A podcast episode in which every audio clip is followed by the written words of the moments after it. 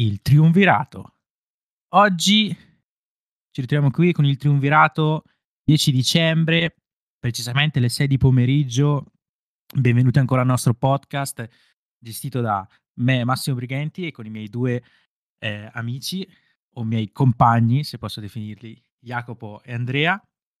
Argomento di oggi molto interessante, non è stato proposto da noi stessi, ma da un nostro follower, che per motivi di privacy non diciamo il nome. Il nostro follower ci ha proposto come tema di oggi la Prima Guerra Mondiale.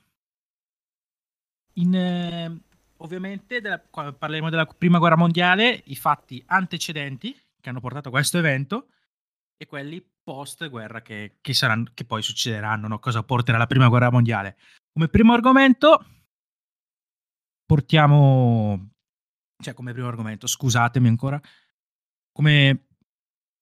dalla Belle Époque. Cos'è la Belle Époque? Quando c'è stata la Belle Époque? Cosa porta la Belle Époque? Ovviamente per spiegare la Belle Époque ci saranno i miei altri due compagni di squadra, Jacopo e Andrea. Vi lascio la parola.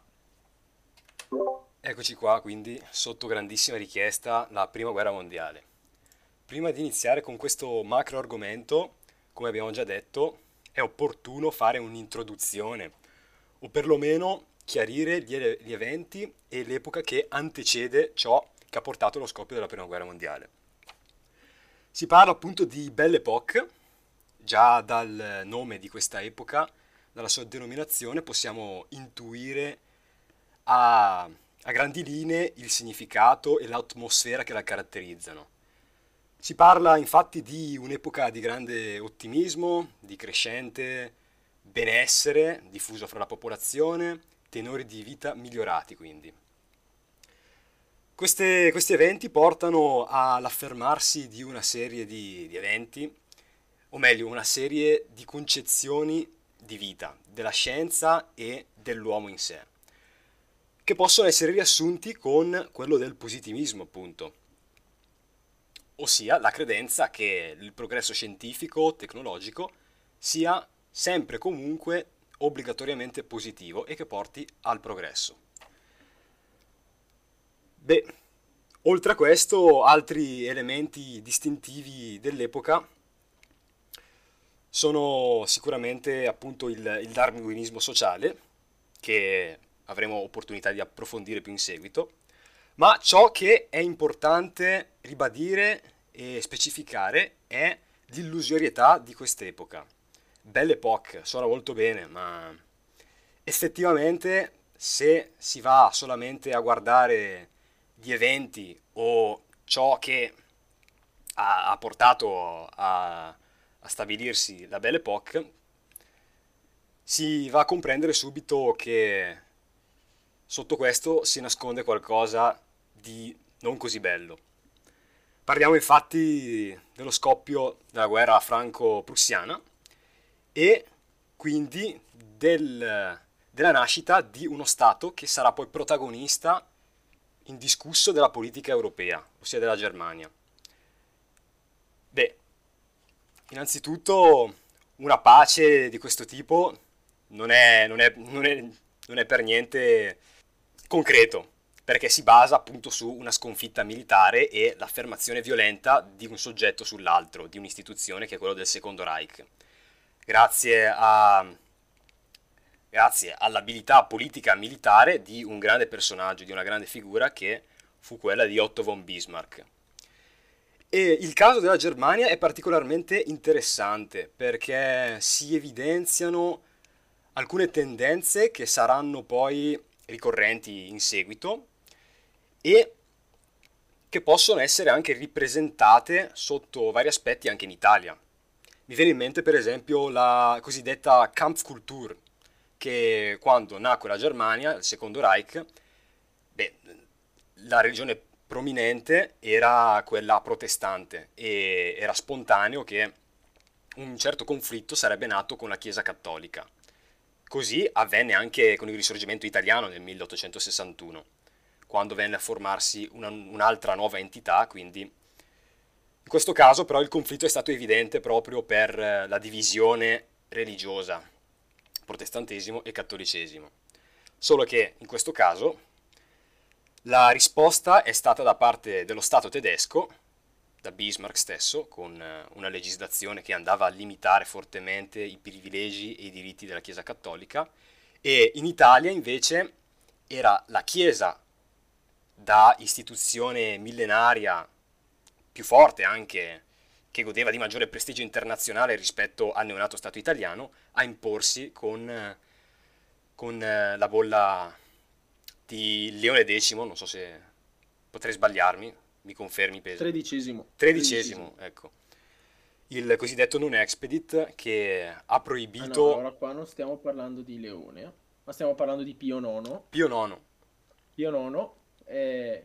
che promulgò questo non expedit nel 1874, perché dove in realtà chiedeva ai cattolici presenti all'interno del Regno d'Italia di estromettersi dalla vita politica, perché questo regno era considerato il male assoluto, no? Sappiamo che Pio Nono fu uno dei maggiori nemici dell'ammodernamento dello Stato e della creazione dello stesso Stato italiano, ma bisognerà aspettare Leone XIII invece con una modernizzazione della Chiesa. Leone XIII che promulgò l'enciclica Rerum Novarum, dove addirittura la Chiesa iniziava a parlare anche dei problemi degli operai e cercava di dare una prima soluzione al problema delle divergenze fra operai e capi delle industrie, cercando una sorta di cooperazione verso il bene comune.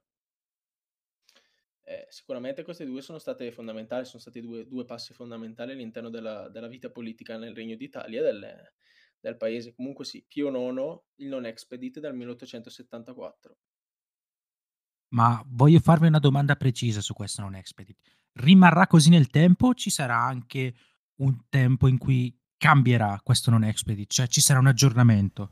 Sì, appunto, allora, con il Rerum Novarum, no? È stato... allora, con il Rerum Novarum abbiamo... no, non abbiamo l'annullamento. Sì, l'apertura, comunque l'atteggiamento. Sì. Comunque c'è un'apertura. Il ritorno o comunque l'ingresso della vita politica dei cristiani nel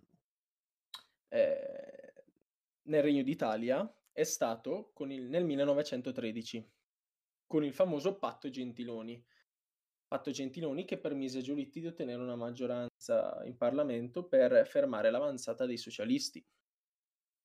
E questo è il ritorno alla vita politica cristiana nel Regno d'Italia. Però dobbiamo anche ricordare un'altra data, che è quella del 1919, con la fondazione del Partito Popolare Italiano di Don Luigi Sturzo, ed è proprio, non possiamo chiamarlo partito cristiano, perché la Chiesa non riconosceva questo partito, però è un partito è il partito che racchiudeva il maggior numero di cristiani all'interno dell'Italia Unita. Quindi sicuramente la svolta politica cristiana all'interno dell'Italia sono stati questi due, il partito di Don Luigi Sturzo nel 1919 e il Patto Gentiloni voluto da Giolitti nel 1913. Creando il Partito Popolare, che sarà poi nel dopoguerra la Democrazia Cristiana, certo. Esatto, la Democrazia Cristiana. A proposito di socialisti, il socialismo è un'ideologia che a tutti gli effetti si impone con impeto verso tutta l'Europa. Come diceva Marx stesso, uno spettro rosso si aggira verso l'Europa. E così è effettivamente.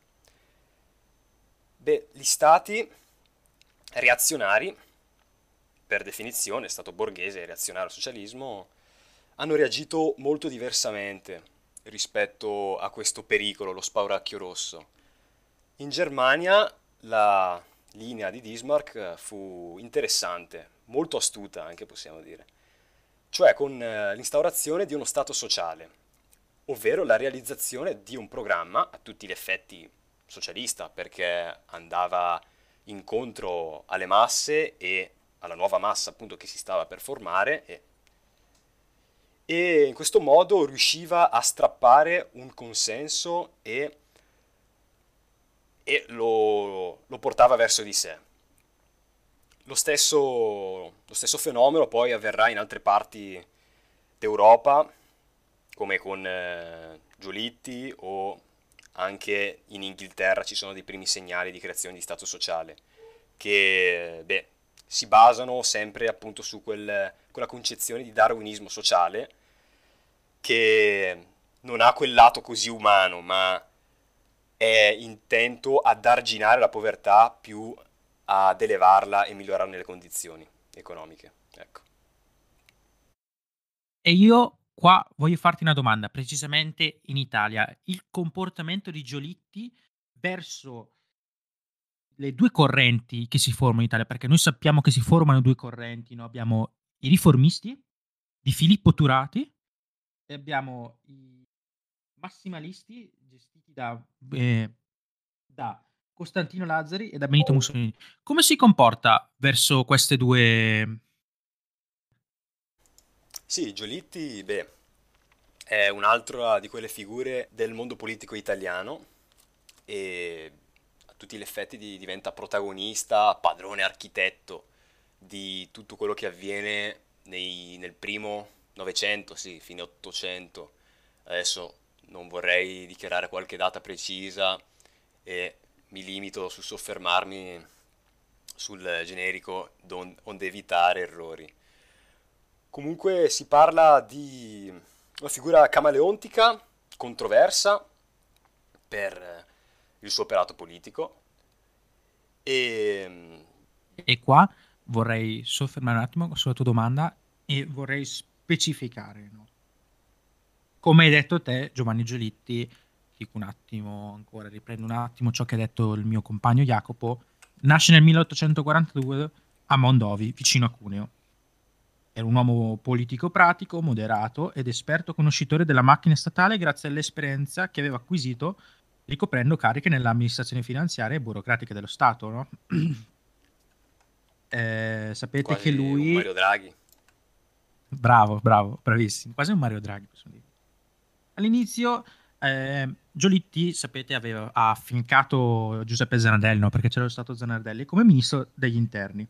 Proprio poi volevo arrivare. Scusa se ti interrompo, Massimo, perché è molto importante questo bivio che il Regno d'Italia ha di fronte a sé. Infatti dobbiamo tornare in un periodo, quindi un paio di anni prima a ciò, prima che Giolitti venisse nominato ministro dell'interno. Cioè il 1898, capo dell'Italia, abbiamo Umberto I. E questo re Umberto I... fu ucciso il 1900 da Gaetano Bresci, un attentatore anarchico che sì, in America, ma rientrò in Italia proprio per uccidere Umberto I. Perché? Perché 2 anni prima, quindi nel 1898, ci furono delle proteste a Milano per il prezzo del pane, poiché ci fu una crisi alimentare e il prezzo del pane aumentò vertiginosamente e la polizia sparò sui manifestanti. Quindi Gaetano Bresci voleva vendicare questi manifestanti uccisi dalla polizia. Dopo l'uccisione di Umberto I, Vittorio Emanuele III viene nominato re d'Italia. Vittorio Emanuele III ha di fronte a sé un bivio, cioè ha 2 scelte. La prima scelta è quella di procedere nella trasformazione dello Stato italiano, rendendolo uno Stato autoritario, quindi possiamo dire su modello tedesco, su modello prussiano, con forti poteri del sovrano e quindi limitazione delle libertà fondamentali e tutto ciò che ne comporta, oppure cercare un'apertura verso le masse. Vittorio Emanuele III sceglie proprio questa seconda opzione, cioè inizialmente viene nominato Giuseppe Zanardelli come primo ministro e Giolitti viene nominato ministro degli interni. Successivamente però, dopo Zanardelli, ci sarà il famoso periodo giolittiano in Italia, dove Giolitti sarà il vero leader di questo periodo della scena politica italiana. E come diceva prima il mio compagno Jacopo, è molto interessante la linea di Giolitti, la linea che adotterà nei confronti delle masse. Infatti Giolitti capisce che per mantenere il sistema serve rinnovarlo e quindi Giolitti proverà ad integrare nella vita politica le masse, partendo prima di tutto dalle masse più povere, il cosiddetto proletariato, gli ultimi. Giolitti come fa entrare nella vita politica queste masse? Semplicemente attraverso una serie di riforme sociali che garantiscono migliori condizioni a queste masse, cercando, tra virgolette, di calmarle, di non farle agitare, di non farle lamentare. Alcune di queste riforme sono per esempio la riforma scolastica, dove il monopolio scolastico passa allo Stato e non più ai comuni, oppure il suffragio universale maschile, ovviamente abbiamo una limitazione comunque, basata sul censo, le donne, esatto, sul censo, sul genere appunto, però Giolitti a questo punto capisce che non basta effettuare queste riforme sociali per accontentare il popolo, perché c'è sì una parte di popolo che chiede queste riforme sociali, ma un'altra parte di popolo che è nazionalista, i cosiddetti proprio nazionalisti. Allora Giolitti, per far calmare anche queste forze nazionaliste, decide di intraprendere delle varie campagne coloniali. Ad esempio nel 1911-12 la guerra contro la Turchia, contro l'impero ottomano, per il controllo libico, che vincerà l'Italia appunto, e guadagnerà il controllo della Libia del 12. Inoltre Giolitti però, oltre al patto Gentiloni di cui abbiamo già parlato, avrà sempre delle grandi difficoltà, poiché queste riforme non basteranno più al popolo, quindi il popolo ricomincerà a chiedere importanza, questa voglia di protagonismo della massa che andrà a cambiare il panorama italiano. Sì, una voglia di protagonismo ulteriormente rafforzata anche dall'estensione del suffragio, per esempio, sì, basti pensare all'ingresso dei socialisti in Parlamento. Ecco, sì. Esatto, e proprio qui rispondo alla domanda che mi ha posto prima Massimo. I socialisti riformisti, guidati da Turati, entrarono in Parlamento, ma proprio per la loro ideologia, cioè credevano che, come il socialismo riformista afferma, si potesse arrivare ad una rivoluzione socialista partendo dall'interno delle istituzioni del governo liberale, mentre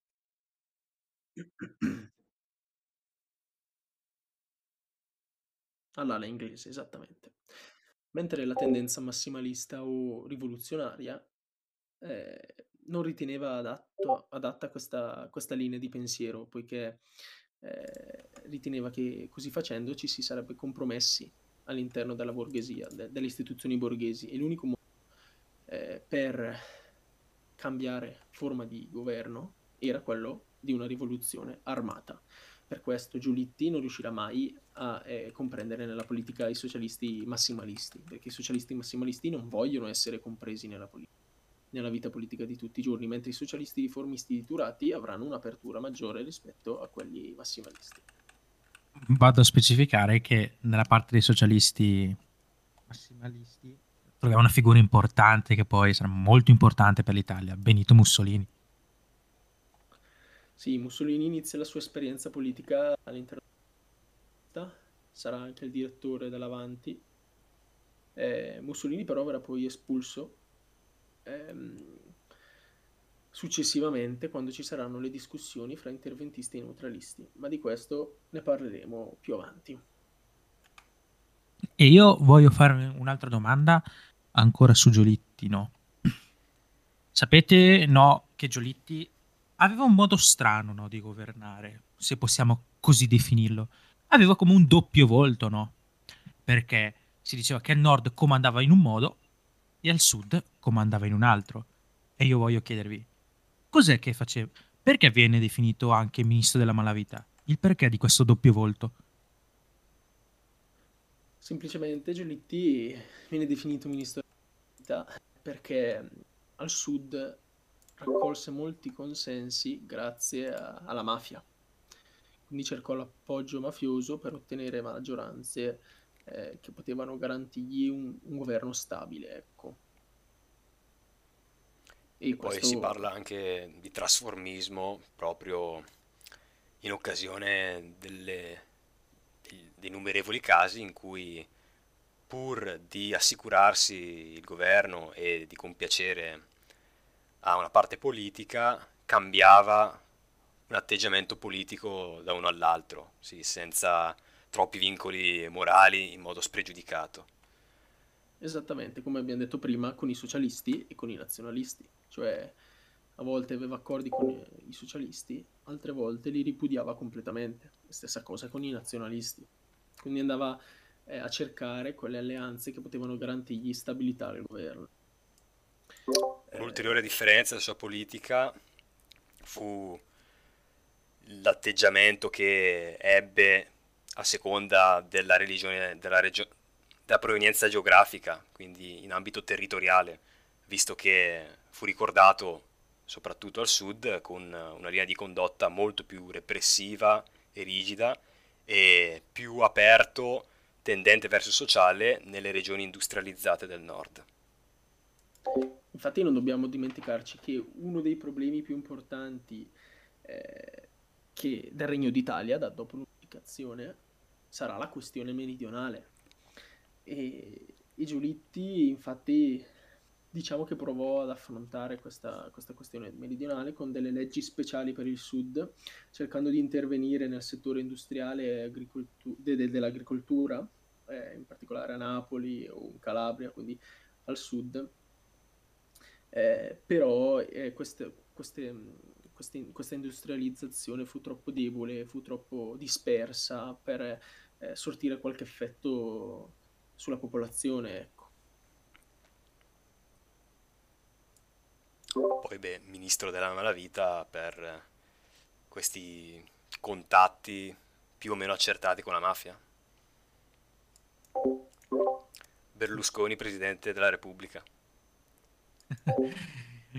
Grazie per il tuo intervento molto simpatico, Jacopo. E passano gli anni, no?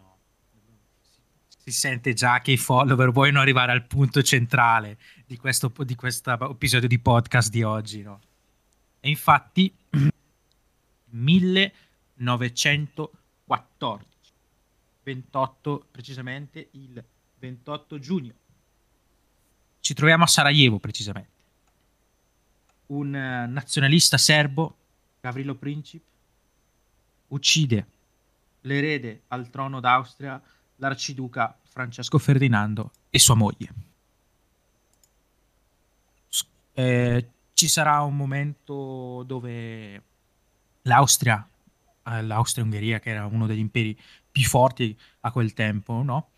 Manda un ultimatum alla Serbia, che era inaccettabile, se possiamo dirlo, che non accetterà ovviamente e che porterà alla guerra. Ma abbiamo varie cause che si possono trovare in questa guerra, no? Perché poi sappiamo che entrerà la Germania, la Russia e la Gran Bretagna anche, ma le motivazioni principali, abbiamo delle cause che possiamo classificarle in cause politiche, no? Possiamo trovare il desiderio di rivincita da parte dei francesi, la revanche rispetto alla grave sconfitta che subirono nella guerra del 1870-1871, con la conseguente rivendicazione dei territori dell'Alsazia e della Lorena.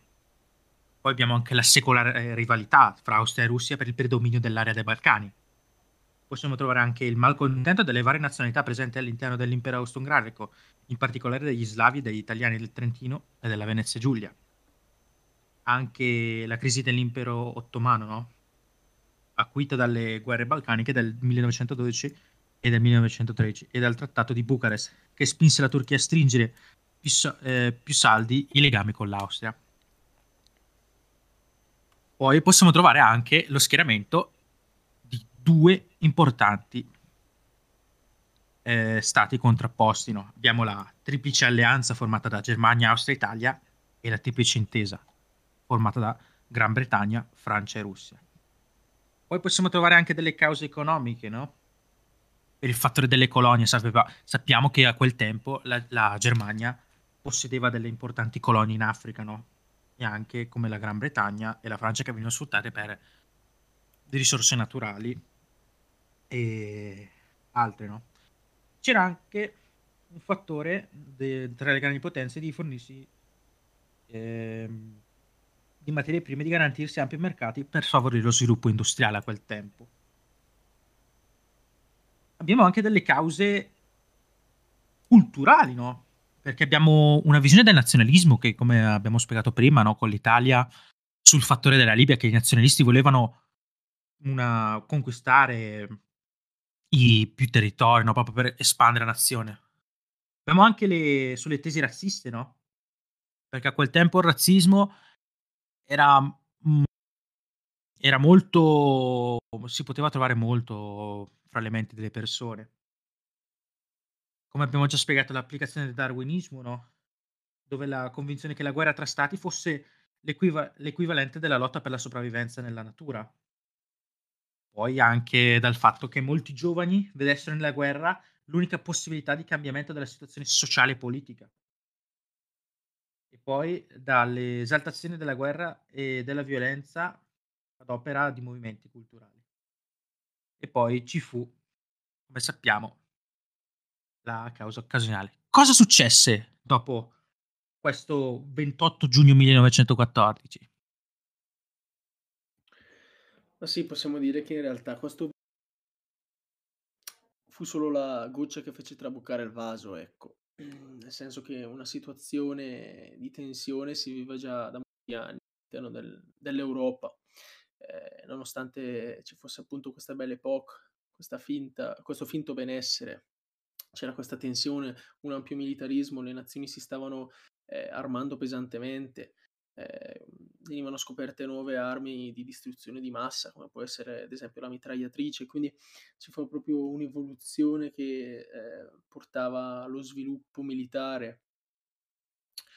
Sicuramente importante capire cosa successe dopo questo 28 giugno, cioè l'impero austro-ungarico dio un ultimatum alla Serbia di 30 giorni con delle pretese territoriali che la poteva sostenere, ecco, non poteva assolutamente accettare questo ultimatum e dopo un mese l'ultimatum austriaco venne rifiutato.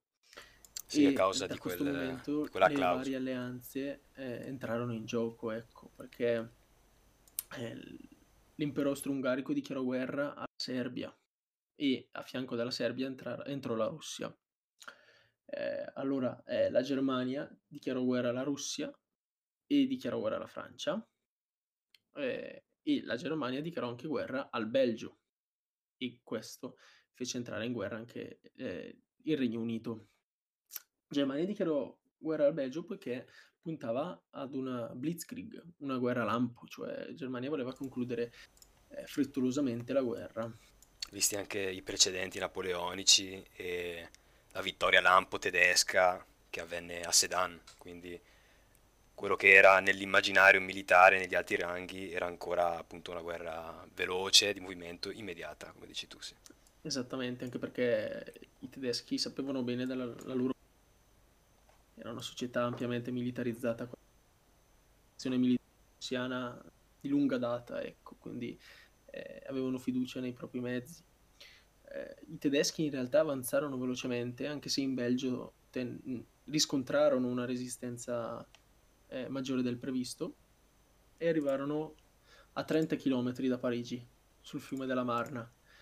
E qui la guerra assunse un'altra dimensione, poiché i francesi riuscirono a fermare l'esercito tedesco e allora lì iniziò la guerra di posizione. La guerra di posizione che fu proprio una delle caratteristiche della Prima Guerra Mondiale. Guerra di posizione cosa significa? Significa che gli schieramenti presidiavano una postazione fissa e da quella postazione partivano gli assalti o quella postazione veniva difesa se i nemici assaltavano. Qui nacque anche, diciamo, i vari aspetti della guerra di posizione, ad esempio lo sviluppo della trincea, cioè una serie di fortificazioni scavate sottoterra, sotto il terreno, per poter difendere i soldati in modo migliore ovviamente dai colpi nemici, o ancora l'utilizzo del filo spinato, delle artiglierie, quindi proprio una guerra che cercava di difendere all'estremo un caposaldo.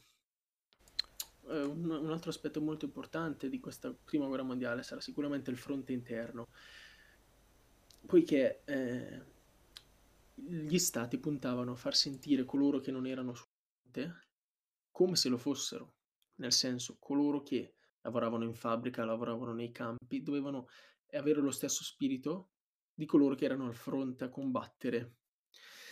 E questo è molto importante, anche perché dobbiamo pensare che questa è la prima guerra dove è la società di massa ad essere protagonista. Sarà una guerra di massa, prima le guerre non erano di massa, ora chiunque è in guerra, chiunque è chiamato alle armi, ovviamente all'interno del range che richiedeva la coscrizione, però chiunque era coinvolto, nessuno si poteva più assentare da questa guerra.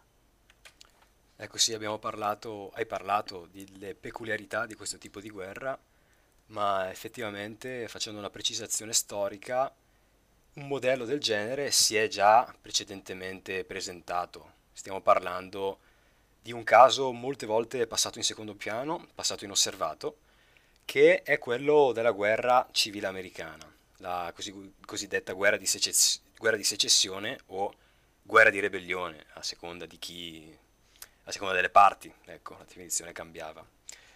E nonostante furono già quindi utilizzati questi mezzi, il modello non fu preso come esempio e questo dal punto di vista militare è un esempio lampante di come l'anticipazione strategica sia fondamentale per la vittoria sul campo. Sì, sicuramente è una guerra che non rispetta le regole standard di delle guerre che si sono combattute fino da... Ora è interessante parlare anche della situazione in sé, cioè dobbiamo immaginare il blocco degli imperi centrali con Germania e impero austro-ungarico, ma non dimentichiamoci anche l'Italia che è alleata con questi imperi centrali, ma l'alleanza è un'alleanza difensiva. Cosa significa? Se uno di questi tre paesi viene attaccato, gli altri due paesi devono entrare in soccorso, ma dato che l'impero austro-ungarico è l'aggressore, gli altri due paesi non erano tenuti ad entrare in guerra, quindi l'Italia si astiene. Quindi abbiamo in centro dell'Europa questo blocco degli imperi centrali, la Germania è circondata in sostanza. Abbiamo a occidente la Francia, il fronte francese, il fronte occidentale, e a oriente il fronte con la Russia zarista. Dobbiamo ricordare che la guerra che si tra Germania e impero zarista, ovviamente anche con l'intervento dell'impero austro-ungarico, è una guerra più tradizionale, non c'è questa guerra di trincea che abbiamo sul fronte occidentale. Sicuramente è una guerra diversa dove gli imperi centrali riescono ad avanzare, perché l'impero zarista ha delle grosse lacune interne, ovviamente non solo in ambito militare, ecco, ma proprio in ambito politico ci sono delle lacune che porteranno ad una rivoluzione. Inoltre uno scenario molto importante da ricordare sarà anche la guerra sottomarina. Infatti i tedeschi possedevano questi U-boat, che erano dei sottomarini, che puntavano a distruggere i convogli che gli americani, l'America, inviava alle potenze dell'intesa, in particolare ad Inghilterra e Francia. Un mezzo di guerra davvero strabiliante, pensando che gli ammiragli inglesi soprattutto erano spaventatissime perché ritenevano una possibilità di perdere la supremazia marittima, visto che quando si tratta di guerra sotto i mari, sotto la superficie, la potenza e la corazzata, quindi gli attributi difensivi dei mezzi, passano in secondo piano proprio.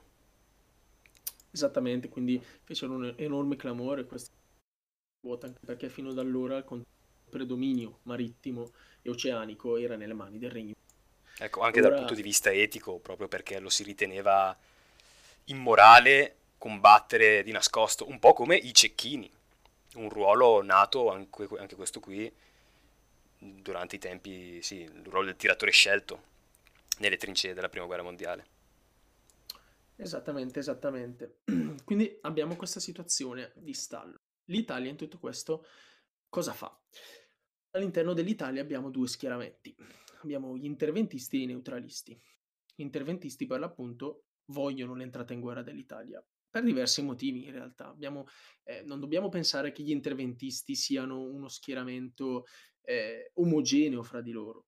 No, ci sono varie parti politiche. Ad esempio abbiamo i nazionalisti, come ad esempio D'Annunzio, che vogliono completare il risorgimento italiano con la presa di Trento e Trieste. Abbiamo i futuristi, come Marinetti, che ritenevano che la guerra fosse una cosa positiva, che potesse riformare gli uomini, ricreare un uomo nuovo. Abbiamo i socialisti come Mussolini, che ritenevano appunto che la guerra potesse creare le condizioni per una rivoluzione, cosa che avverrà in Russia. E tutte queste parti volevano la guerra. Nei neutralisti che abbiamo sicuramente la figura predominante è Giolitti. Giolitti che ritiene che una guerra sarebbe solo un danno per l'Italia e che l'Italia potrebbe comunque ottenere delle ricompense anche astenendosi da questo conflitto. I neutralisti in realtà erano la maggioranza del paese, ma gli interventisti vinsero questa battaglia interna poiché seppero fare più rumore. Infatti ricordiamo in particolare D'Annunzio, fu il primo che riuscì a parlare alle masse, prima ancora dell'avvento dei grandi dittatori come Mussolini o Hitler, grandi oratori. Abbiamo questa figura di D'Annunzio che riusciva ad aizzare le masse, a proprio richiamarle all'ordine.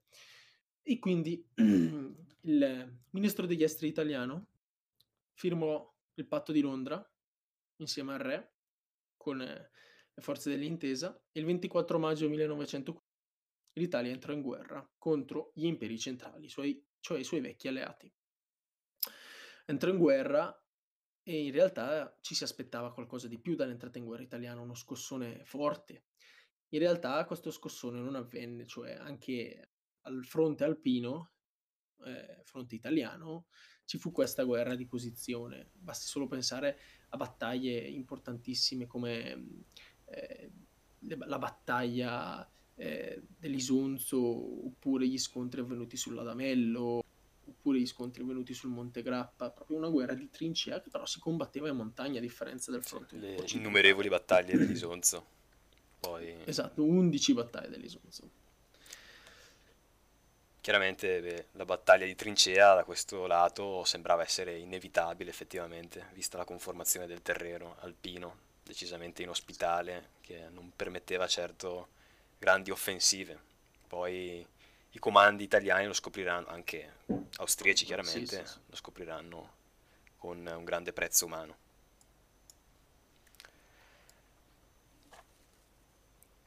Sicuramente...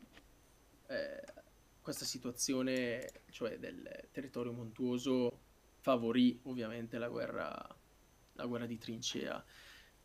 Però dobbiamo sottolineare anche che le condizioni, a differenza della guerra di trincea classica, cambiarono notevolmente, poiché si aggiunse anche il freddo alpino che andava a rendere ancora la vita in trincea molto più difficile, ovviamente, di quello che era sul fronte occidentale.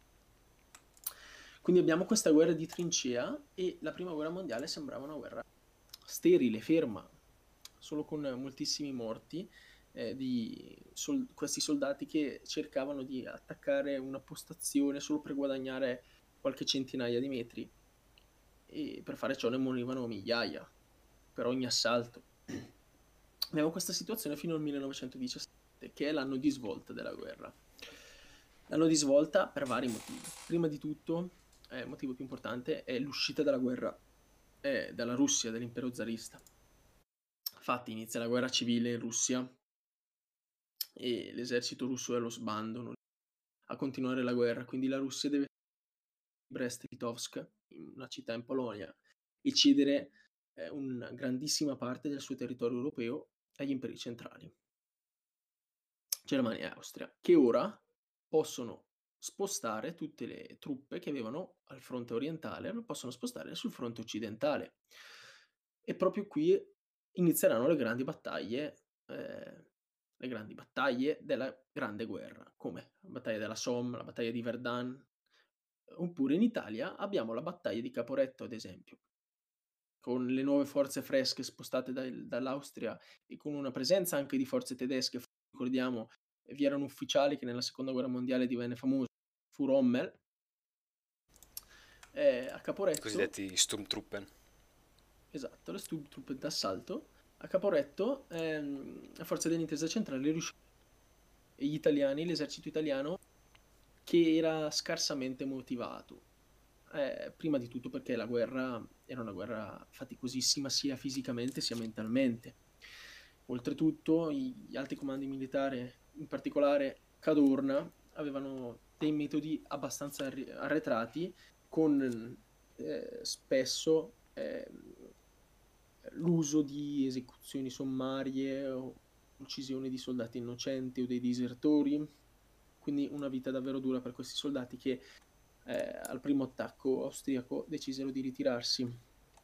E non fu la solita ritirata della Prima Guerra Mondiale, cioè i soldati italiani non perdettero solo poche centinaia di metri, ma dovettero arretrare per 150 km, quindi una ritirata enorme, lasciando indietro equipaggiamenti, artiglierie, fucili. Cioè i soldati ritenevano che la guerra fosse persa, si ritiravano, scappavano, buttavano il fucile e cercavano di tornare a casa.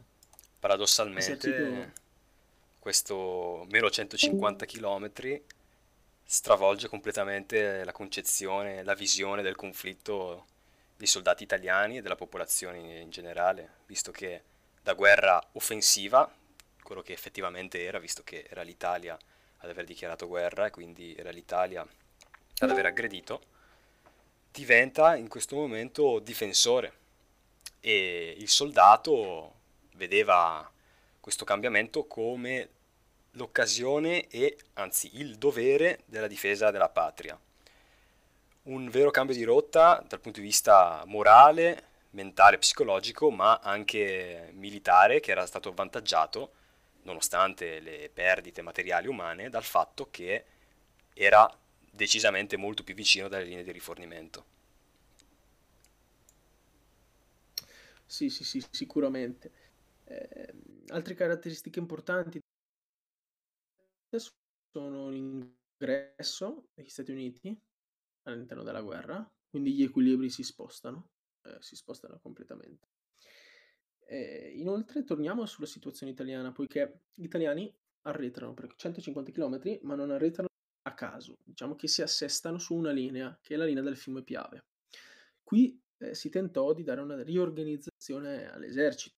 Prima di tutto Cadorna venne licenziato dal re e la posizione di Cadorna venne assegnata al generale Diaz. Generale Diaz che mantenne una linea più confortevole verso i soldati e più aperta, diciamo, più progressista. Inoltre, siccome l'esercito era allo sbando, fu chiamata una nuova annata, che fu l'annata dei ragazzi del 99, importantissima. Questi ragazzi del 99 furono coloro che difesero la linea del Piave, perché gli austriaci arrivarono al Piave e provarono con un'onda d'urto a sorpassare anche il fiume Piave, però nella battaglia del Piave gli italiani del 99, i ragazzi del 99 fermarono gli austriaci. Molto importante è la battaglia del Piave. Sì, oltre a livello immaginario è stata una battaglia dipinta come per la salvezza della patria, ed effettivamente fu così. Sì, e cos'altro dire, in realtà è importante anche la battaglia del Piave perché fa proprio il punto di svolta della guerra italiana, cioè con gli italiani che riuscirono a fermare su quella linea gli austriaci, la guerra cambiò notevolmente. Infatti gli italiani si riorganizzarono e fecero una controffensiva per cercare di ricacciare gli austriaci al di là dei confini italiani. E la controffensiva ebbe un enorme successo, gli italiani riuscirono a riportare indietro gli austriaci. Ci furono battaglie importanti, come ad esempio quella di Vittorio Veneto. L'esercito austriaco era allo sbaraglio, italiani addirittura sbarcarono nel 1918 a Trieste, quindi liberarono la famosa città triestina, e gli italiani iniziarono un'avanzata progressiva su tutta la linea del fronte, ricacciando gli inglesi e gli austriaci, che erano allo sbaraglio loro stessi, come la situazione di Caporetto di un anno prima. Sul fronte occidentale cosa abbiamo? Fronte occidentale continuano le grandi battaglie, ma con scarso successo. I tedeschi stanno utilizzando tutte le loro forze per cercare di sfondare, ma proprio non riescono, perché la conformazione del terreno era diventata tale che i territori erano diventati addirittura irriconoscibili dai colpi d'artiglieria, dall'uso delle armi chimiche come il gas. Il più famoso fu sicuramente il cloro, e quindi i tedeschi si trovarono in una situazione disperata economicamente parlando, perché bisogna ricordare che erano comunque nel territorio francese. I francesi però iniziarono una controffensiva che ricacciò i tedeschi nel Belgio. E allora l'unità tedesca traballò, ovviamente ci fu un grosso malcontento tra le linee dei soldati, e allora la Germania decise che era giunta l'ora di firmare un trattato di pace con le forze dell'intesa, perché continuare una guerra era impossibile. Era impossibile continuare una guerra perché le condizioni non lo permettevano. Allora, l'11 novembre 1918 i rappresentanti della Germania firmarono un trattato di pace punitiva, con i francesi e le forze dell'intesa. In Italia ce l'avevamo prima questa firma, infatti l'armistizio il 3 novembre del 1918 da parte dell'Austria-Ungheria, e così finì la prima guerra mondiale. Finì una guerra che milioni di morti, una guerra al cui interno, nella parte finale, era scoppiata una pandemia, cioè la cosiddetta spagnola, una guerra che avrà delle conseguenze per tutta la durata del secolo, in realtà, e delle conseguenze gravissime che andranno a far scoppiare un'altra guerra, la seconda guerra mondiale. Esatto, proprio così. Bene, questo è tutto. Grazie.